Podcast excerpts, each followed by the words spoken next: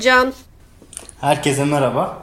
Bugün geniş anlamıyla kitaptan söz edeceğiz. Zaten e, geçtiğimiz bölümlerde parça parça söz ettik. Yani bir kitabı var eden öğelerden söz ettik, yazarlardan söz ettik kendimizce. E, bugün kitaplardan söz edeceğiz. Ancak benim özellikle yoğunlaşmak istediğim yani geniş anlamıyla kitaptan da elbette söz edeceğiz ama benim özellikle yoğunlaşmak istediğim nokta bir ürün olarak kitap. Üründen kastım illaki e, ticari düşünülmesin. Yani kitap dediğimiz zaman bunun şimdi dizgisi bir konu. İçeride seçilen yazı tipi bir konu. Yazının boyutu bir konu. Kapağın tasarımı bir konu. Renk bir konu. İşte kitabın fiziksel mi yani basılı mı olması, kağıt üzerinden basılı olması gerekiyor yoksa e-kitap olarak mı e, olması gerekiyor? Sesli kitap olarak mı olması gerekiyor veya bunlar nasıl ayrışıyor, nasıl bir araya geliyor? Şimdi aslında okurların da çok ateşli olduğu konular bunlar çoğunlukla. Ben de meslek olarak yayıncılıktan geldiğim için okurlar da genellikle ya tutucu oluyorlar bu konuda ya da kendi seçimleri doğrultusunda çok ateşli oluyorlar. Onlar üzerinde biraz konuşalım istiyorum. Bu konularda zaten sen bence detaylı konuş çünkü e, ben de merak ediyorum senin bu e, özellikle e-kitap konusundaki düşüncelerini. Ben şimdi e-kitaba uzak kaldım. Bu benim dinozorluğundan da kaynaklanabilir. Ama bir de hayatın akışı beni bu şekilde geliştirdi. Şöyle e-kitap çıktığından beri ilgilendim. Aa ben de alayım okuyayım. Hani ben de bunları e, buradan bakayım diye. Fakat bir türlü ona denk gelemedim. Canım e, bilgisayardan ya da iPad'den okumak istemedi hiç. Hani bir Kindle'dan okumak hani şey hoşuma gidiyor. Dışarıda görüyorum insanların elinde Kindle ya da versiyonlarını kullanıyorlar. Fakat ne zaman bir e, bu tür bir cihaz e, almaya kalksam fiyatı bana çok pahalı geldi. Hani alamayacağımdan değil alırım ama hep şu mantıktayım. İşte bu dinozorluk olabilir. Ya ona o kadar para vereceğimi o paraya ben şu kadar daha kitap alırım. Hem alırım elimde okurum deyip böyle bir mantıkla bugüne kadar geldim. Dolayısıyla bir iki tane mecbur kaldığım için, piyasada bulamadığım için PDF'i üzerinde okuduğum kitap dışında dijital ortamda kitap okumadım ben. Bu deneyimle ilgili düşüncelerini paylaşmanı istiyorum, merak ediyorum. Onun dışında sesli kitapla ilgili de benim şöyle bir deneyimim oldu. Okumak anlamında olmadı. Şu ilginç gelmiştir bana. Ben yıllar yıllar önce yani belki bir 15 sene, belki 20 sene, 15 sene önce diyeyim. Ankara'da yaşarken Altı Nokta Körler Derneği'nde kitapları sesli olarak kaydetme işine girdim gönüllü olarak. İki seneye yakında bayağı bir kitabı kayıt stüdyosunda bayağı çok güzel sistemli tüm tekniğiyle oradaki arkadaşlar kayıt yapıyorlardı. Çok ilgimi çekmişti o. Ben hani okumayı sevdiğim için hoşuma gidiyordu sesli okumak. Okudum bir dönem. Sonra aradan o oradaki deneyimimden birkaç sene sonra bu sesli kitaplar yayılmaya başladı ve ben çok şaşırmıştım. Ha ne güzel. Görme engelliler dışındaki insanlar da bunları e, e bakıyor diye. Fakat ben o konuda da mesela ona da uzağım. Ona bilinçli olarak uzak kaldım. Bir de hiç denk gelmedi. Hani belki uzun yolculuklarda denenebilirdi ama onda da hiç e, denk gelmedi. Sonuç olarak ben kitabı elime alıp kitabın üzerinden okumayı her zaman tercih ediyorum. Buna alıştığım için olabilir. Bu konuyla ilgili senin deneyimlerini ve daha sonrasında elindeki örnek kitaplarla ilgili düşüncelerini aldıktan sonra ben seninkiler üzerinden yorumlarıma devam ederim. Tamam o zaman önce bir e-kitap, sesli kitap, geleneksel kitap ayrımı üzerinde biraz bir duralım. Ben de bir e-kitap savunucusu olarak e, biraz bir kendi görüşümü dile getireyim. E-kitap ve sesli kitap. E-kitaplar sanıyorum bir 10-15 yıl önce yayılmaya başladı. Yani eğer yanlış değerlendirmiyorsam şimdi e-kitap dediğimiz zaman özellikle e-okuyucular, e-mürekkep kullanan, e-ink kullanan e, bu belirli bir ekran tipidir. Belirli bir teknolojidir. Çok uzmanı değilim. Uzmanları daha iyi bilir ama en mürekkep teknolojisini kullanan aletlerdir bunlar, aygıtlardır. En yaygını e, yurt dışında özellikle Kindle. Amazon'un ürünüdür Kindle. E, şu anda piyasada 3 ana e, versiyonu var. İşte bir tanesi biraz daha lüks kalıyor. İşte bir daha ortanca, küçüğü de genel olarak herkesin kullanımına göre e, kullanılan hani e, küçük iki versiyon arasında ciddi bir boyut farkı yok ama çözünürlük farkı var. e, daha büyük olan işte şeyi ayarlayabiliyorsunuz. İşte ışığın sıcaklığını ayarlayabiliyorsunuz. Yani ekranı sarartabiliyorsunuz artık son modellerde falan. Böyle bir ayrım yaratıyor.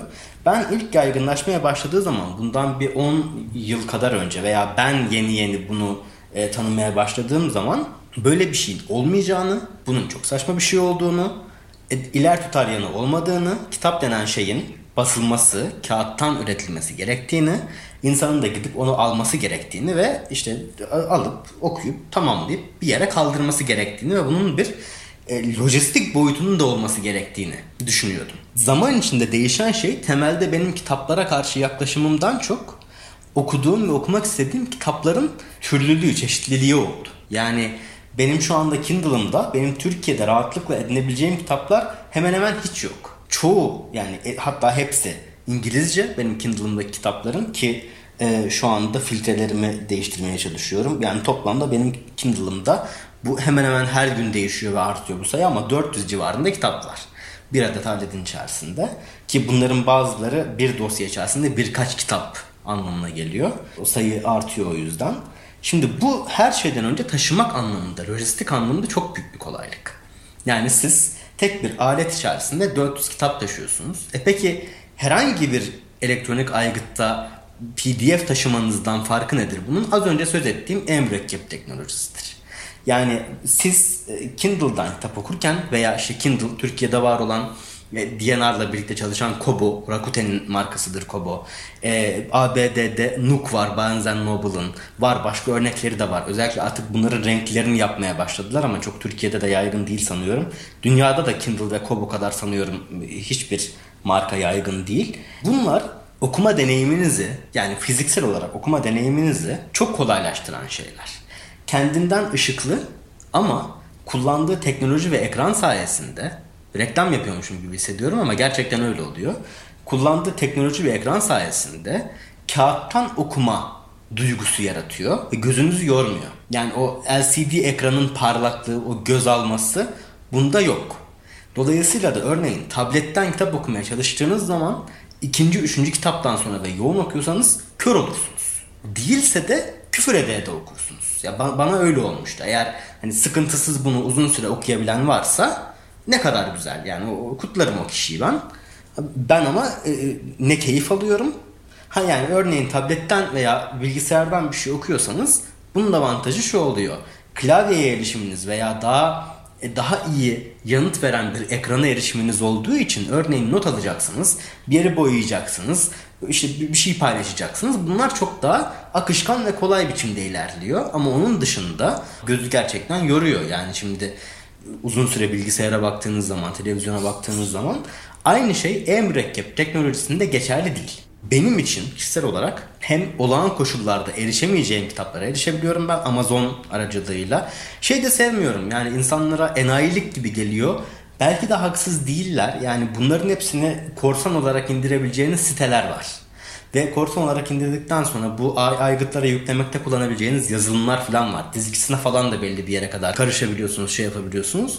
Ee, insanlar onu çok tercih ediyorlar. Yani benim buna ciddi bir bütçe ayırmam gerekiyor. Özellikle dolar üzerinden aldığımız zaman çok yorucu olabiliyor. Fakat şöyle bir durum var. E-kitap özü itibariyle çok ucuz bir şey. Ve özellikle ben Kindle kullanıyorum. Amazon e, buna özel olarak özen gösteriyor. Çok ciddi indirimler yapıyor.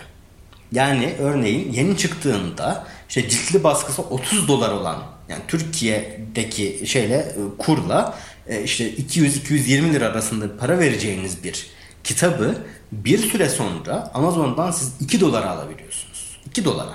Yani aynı kitabı Türkiye'de 15 liraya alamazsınız.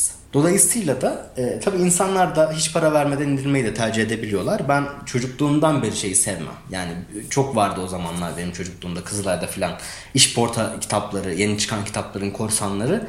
Hani zaman içerisinde bunlar azaldı mı yoksa ben mi denk gelmiyorum bilmiyorum ama sanıyorum hala vardır. Benim sevdiğim bir şey değildir yani çünkü kaliteli bir şey değil o. Yani benim çünkü bir biçimde kitaptan daha yaşamsal olarak bütçe ayırmam gereken az şey olduğu için yaşamımı sürdürürken de hani nedir benim temel giderlerim? İşte evin gereksinimleri, domates, peynir, ekmek, kitap. Yani hatta bazen domates, peynir ve ekmekten önce kitap. Dolayısıyla da O, o bana hiçbir zaman çok koymuyor. Ee, çok biraz da yıpratıcı olabilecek olmasına karşın. Özellikle dolarla almak. Ama Amazon'un dediğim gibi böyle bir avantajı var.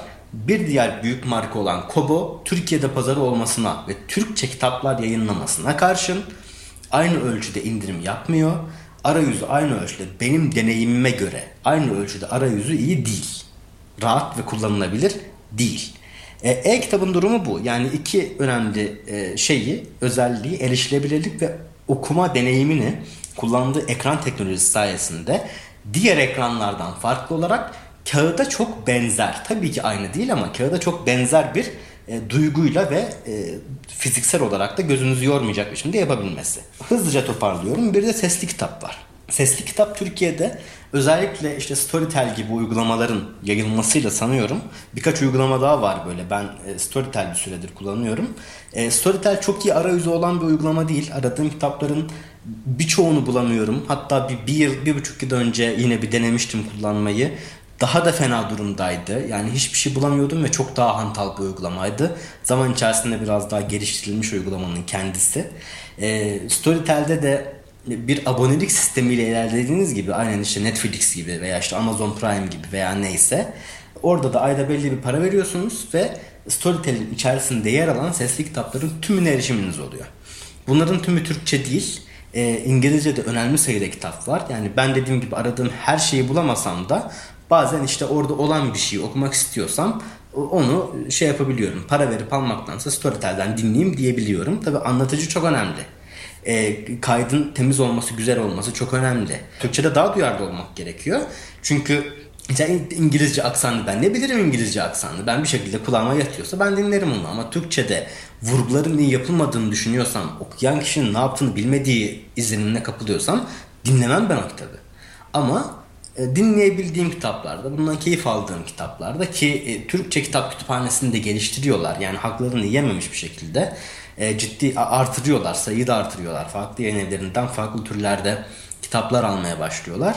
Dolayısıyla bu da bir e, yöntem. Ben sesli kitabı kendi adıma insanlar da sanıyorum böyle yapıyorlar. Çünkü işte Goodreads'de özellikle Amerikan ev hanımlarının filan yaptığı incelemelere bazen denk geliyorum. E, ev işi yaparken kitap dinleyebildiklerinden, evde dururken işte bir yerde hoparlörden kitabı açıp bir günde bir kitap dinleyebildiklerinden filan söz ediyorlar. Bu doğru, haklılık payı olan bir şey. Benim kişisel deneyimim bağlamında durum bu. Bunların da yaygınlaşması gerektiğini düşünüyorum. Yani Türkiye'de e, birkaç yayın evi özellikle e-kitap konusunda özenli. Yani hep şey diye düşünüldü. O benim bakış açımı çok değiştirdi. E-kitap basılı kitabın yerini alıyor diye düşünüldü. Ama anlayabildiğime göre yani bu konuda özel bir çalışma yapmış değilim ama internetten 3-5 bir şey okuduğum zaman anlayabildiğime göre şu an için öyle bir durum yok. E-kitap okuyan insan sayısı arttıkça basılı kitap satın alan ve okuyan insan sayısı da artıyor. Yani satılan e-kitap arttıkça basılı kitap da artıyor. Bu gazetelerde böyle değil örneğin. Yani gazetelerde gerçekten e-yayıncılık basılı yayıncılığın büyük oranda önüne geçiyor. Yani Türkiye'de benim çevremde artık gazete satın alıp hışır hışır gazete okuyan az insan kaldı. Dolayısıyla da onun için bu söylenebilir belki ama en azından Amerika'nın yaptığı bazı araştırmalarda bildiğime göre kitap okuma sayısı e-kitap da olsa basılı kitap da olsa arttıkça bunlar birbirlerini besliyor. Türkiye'de kitap pahalı. Yani bazı insanlar pahalı olmadığını iddia ediyorlar. Ee, bazı insanlar çok satan bazı yazarlar yani burada ben kendimi sansürlemek istemiyorum. Zülfü Livaneli katıldığı bir programda Türkiye'de kitabın çok sattığını, çok erişilebilir olduğunu, başka ülkelerdeki insanların Türkiye'de satılan kitaplara bakıp çok büyük hayranlık ve şaşkınlık içerisinde olduğunu düşünüyor. Yani e, Zülfü Livaneli'nin tabi e, besteleri, şarkıları önemlidir. E, Zülfü Livaneli kültürel olarak önemli biridir. Hakkını teslim etmek gerekiyor. Ama ben yazdıklarından birincisi keyif almıyorum kendi adıma. Tekniğini başarılı bulmuyorum. Anlamlı bulmuyorum yazdıklarını büyük oranda. Ama özellikle bu tür bir yaklaşımı bu işte belli bir yaşa gelmiş, kendi kitapları popülaritesinden dolayı çok satan, dolayısıyla da Türkiye'de çok kitabın satıldığını zanneden birinin yaklaşımı olarak görüyorum. Çok yazık, gerçekten çok yazık. Yani çünkü Türkiye'de çok yetenekli, gerçekten yayınlanması gereken, e, Türk edebiyatına, Türk yazınına katkı sağlayabilecek insanlar var. Bunlar sıra bekliyorlar. Yayın evlerinin bunları ayırt etmesi mümkün değil. E, popüler kitaplar yaygınlaştıkça nitelikli kitapların yayınlanması zorlaşıyor. Ama Zülfü Livaneli kendi kitapları 1 milyon falan satıyor diye çıkıp Türkiye'de çok kitap okunduğunu sanıyor. Hayır Zülfü Livaneli çok satıyor. Ve bunun geniş anlamda Türkiye'de okurluk kültürüyle, okuma kültürüyle bir ilgisi var mıdır onu da çok bilmiyorum yani. Bu da ciddi bir sıkıntı. Dolayısıyla Türkiye'de kitabın hani bazı insanlar çok sattığını ve Türkiye'de bunun bir sorun olmadığını düşünüyorlar. Hayır Türkiye'de bu bir sorun. Kitabın bu kadar pahalı olmasının nedeni de o. Çünkü sürümden kazanamıyor. İşte KDV'yi kaldırdılar örneğin kitaptan. Bir süre kitaplar biraz ucuzladı. Ondan sonra zaten içinde bulunduğumuz ekonomik kriz dolayısıyla o KDV'nin kalkmasından önceki fiyatlarında ötesine geçti çoğu kitap. E, vergi olmamasına karşı en azından KDV olmamasına karşı. Çünkü en sonunda bunu okura sunmakta ciddi bir sıkıntı yaşanıyor. Kitapçılar yani özellikle Ankara'da şimdi Ankara'nın e, Kızılay olmayan bölgelerinde, şehir merkezi olmayan bölgelerinde AVM içinde yer almayan kaç kitapçı var? Hani İstanbul için durum biraz daha farklı olabilir. Özellikle tarihi kitapçılar falan var.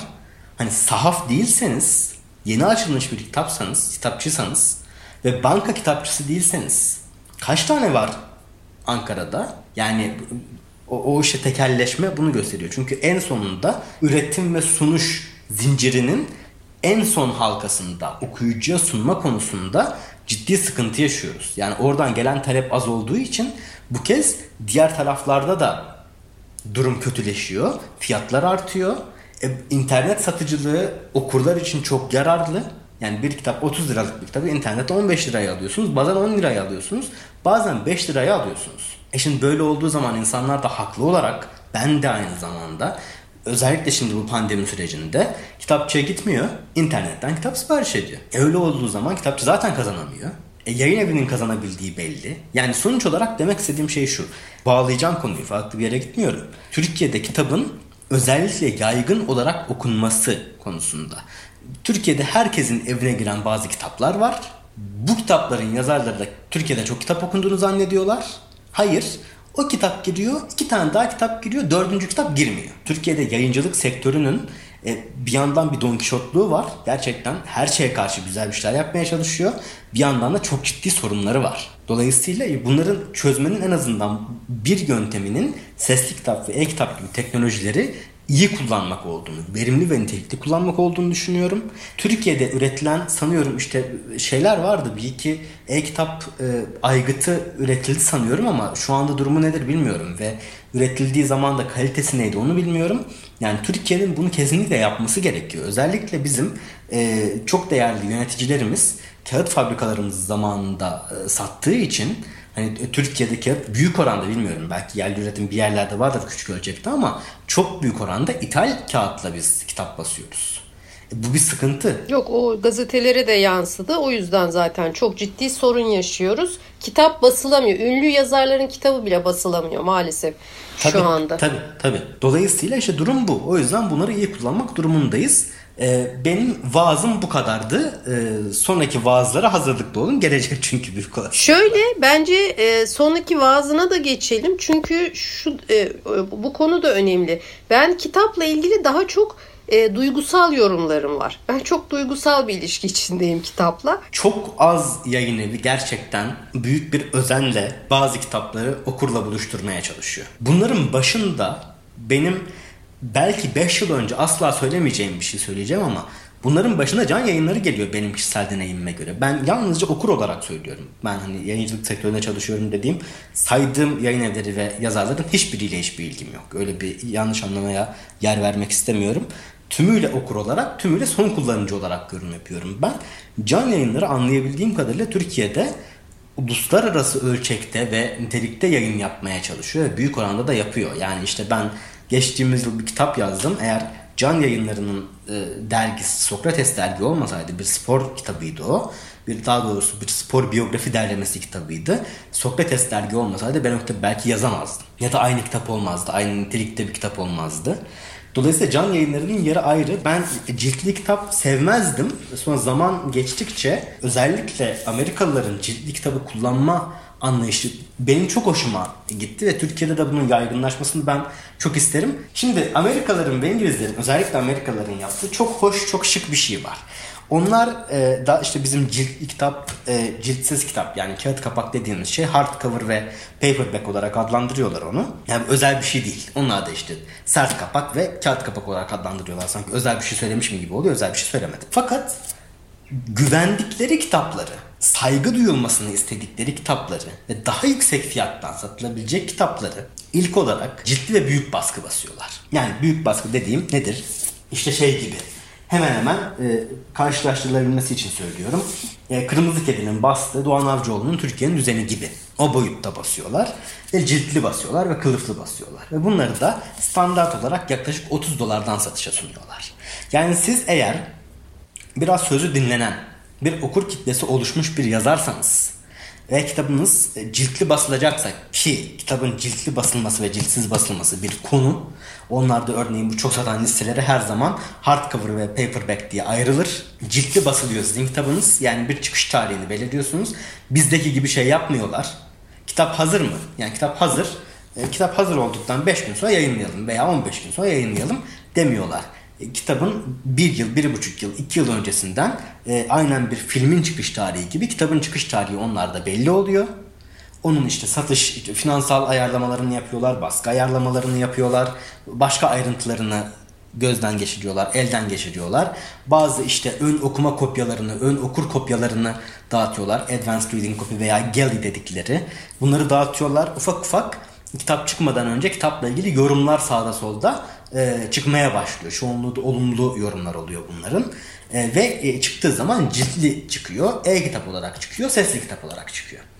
Bundan yaklaşık bir, bir yıl filan sonra veya işte 6 ay bir yıl gibi bir süre sonra bu kez küçük ve büyük baskılarını ciltsiz kağıt kapak olarak basıyorlar. Böylece e, insanlar o ciltsiz kağıt kapaklarda çoğunlukla çok daha ucuz oluyor. Yani gözle görülür biçimde ucuz oluyor. İşte ciltli kapaklı e, baskısı 30 dolar oluyor örneğin. E, diğeri 9.99 oluyor. Küçük oluyor mesela. Taşınabilir oluyor. Cebine koyuyor adam. Cep baskısı gibi yapıyor. Ve gerçekten okuyacak merak eden insan ilk çıktığı zaman gidiyor ciltlisini alıyor. Koleksiyon yapıyorsa ciltsizi çıktıktan sonra, kağıt kapaklısı çıktıktan sonra gidiyor onu alıyor. Ve böylece farklı okur tiplerine, farklı hedef kitlelere birkaç kez kendilerini sunuyorlar. Çoğu kez de e, ciltli ve ciltsiz arasında kapakta çok ufak değişiklikler yapıyorlar. Yapmadıkları da oluyor, aynı bastıkları da oluyor. E, dolayısıyla bu benim açıkçası çok aklıma yatıyor. Yani ben bir okur olarak Türkiye'de de bunu görmek isterdim. Yani şey ayrımını yapma şansınız oluyor öncelikle. Ben bu kitabın hangi baskısını almak istiyorum? Bizde bu ender var yapanlar örneğin Türkiye İş Bankası klasiklerinin bir bölümünü hem ciltli hem ciltsiz basıyor. E, ciltlileri bir süre sonra bak basmayı bırakıyor. Ciltsizler sürüyor. Bu ciltsizlerin baskısı sürüyor sürekli. Büyük çoğunlukla. Bu hoş bir davranış bence. Ben özel olarak yeni çıkan bazı klasikleri almak istediğim zaman çoğunlukla ciltlileri alıyorum. Hoşuma gidiyor. Rafta duracak çünkü o. Hoşuma gidiyor benim. Öyle seviyorum ben. Dolayısıyla bunu da görmek isterdim. Yani Türkiye'nin de tabii bu şu anlama geliyor. Sizin yayıncılıkta büyük sermaye oluşturmuş olmanız gerekiyor. Yani bundan ciddi bir para kazanılması gerekiyor. Sizin yazarlarınıza da ciddi para ödemeniz gerekiyor. Bu parayı döndürebilmeniz gerekiyor. Bunun için de her şeyden önce en basit çözüm yolu olarak arada başka pek çok ayarlama yapılabilir ama kaçınılmaz bir çözüm yolu olarak okuru artırmanız gerekiyor. Yani bundan kaçış yok. Burası böyle. Dolayısıyla da o sektörün içine para aktıkça okura böyle farklı şeyler sunulmaya başlıyor. E, bunu şey diye söylemiyorum. Yani finansal bir yorum olarak söylemiyorum. Bir okur olarak ben önemli, hoş bir kitabın önce ciltli ve büyük baskı, arkasından ciltsiz ve işte yine büyük veya orta ve küçük baskılar olarak çıkmasını, arada kapağında bazı değişiklikler yapılmasını, yani o kitabın e, gündemde olmasını, yayın evinin o kitabı gündemden düşürmemesini ben kendi adıma isterim. O benim hoşuma gidiyor çünkü. Yani sipariş vereceğim zaman ciltlisini mi alayım, bekleyeyim 6 ayda ciltsizini mi alayım diyorum. Türkiye'ye çok büyük oranda, çok büyük kitaplar dışında İngilizce reyonlarında, İngilizce raflarında satılmak üzere bu 6 ay sonra çıkan ciltsiz baskılar geliyor. Ankara'da ciltli baskıları hemen hemen e, tümüyle getirebilen ama bir iki tane getirip yakalayabilirseniz, piyango size vurursa denk gelip alabileceğiniz Remzi Kitabevi var Armada'da. Remzi Kitabevi bunu düzgün yapıyor. Bunu e, Türkçe kitaplarda, Türk yazınında da, Türkçe yayınlanan kitaplarda da yapmak bana mantıklı geliyor. Bana hoş geliyor bir okur olarak. Ama bunun tabi finansal boyutları var, işte efendim e, başka türlü boyutları var onları e, gerçekten sektörün içinde e, oturup konuşmak gerekiyor ve okura bunların tutulması ile ilgili konuşmak gerekiyor. Zaten az önce söylediğim şeyde çalış çelişmiş oluyorum biraz. Yani okura daha ucuza bunu sunmak gerekiyor. Derken şimdi daha pahalısını ciltli basın satın demek de hoş olmuyor. Bir yandan öyle bir yandan hani bir takım okura bunun ciltlisini basıp satmak mantıklı olabilir. Çünkü zaten Türkiye'de kitap okuyan 10 kişiyiz. Bunun ciltsizini küçüğünü alıyorsak ciltli büyüğünü de alırız. Bir yandan böyle düşünüyorum. Bir yandan da bu 10 kişinin parası da sınırsız değil. Bize kitabı olabildiğince ucuza verin diye düşünüyorum.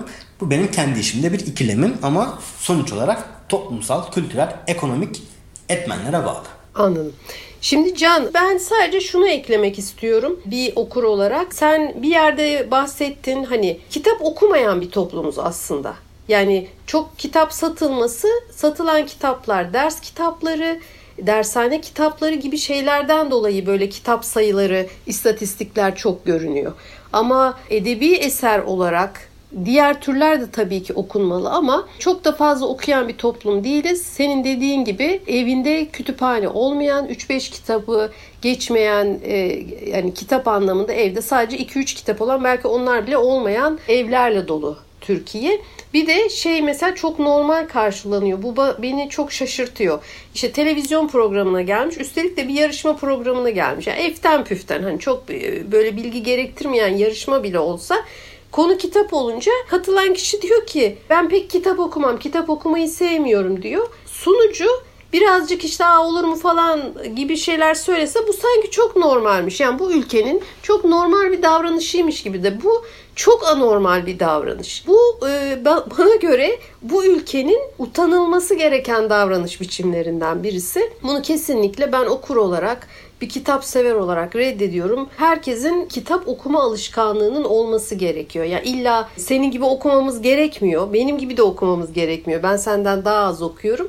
Ama sürekli elimizde bir kitap olup kitap okuma alışkanlığının herkeste yaygınlaşması gerekiyor ki zaten bence kitap okuma alışkanlığı olmadığı için bugün ülkede yaşanan birçok sorunun kaynaklarından birinin bu olduğunu düşünüyorum. Her şeyi etkiliyor çünkü. Ben son bir cümleyle veda edeyim. Bu çünkü senin büyük bir nezaketin sonucunda benim vaaz üstüne vaaz verdiğim bir Yo çok oldu. güzel oldu. Ee, ben memnunum. çok çok yormadığımızı umuyorum dinleyicileri. Şunu söylemek istiyorum. Her kitap okuyandan bir şey olacağını bilmiyoruz. Bundan emin olamıyoruz. Ama şundan eminiz. Kitap okumayan adamdan hiçbir şey olmaz. Eğer olduysa, eğer şu anda kitap okumayan insanlar bir takım karar verici noktalardaysa sorunun kaynağını burada aramak gerekiyor. Evet çok doğru bir tespitte bulundun. Çok haklısın. Ne kedisiz, ne kitapsız, ne şiirsiz kalın diyoruz. Hoşçakalın. Hoşçakalın.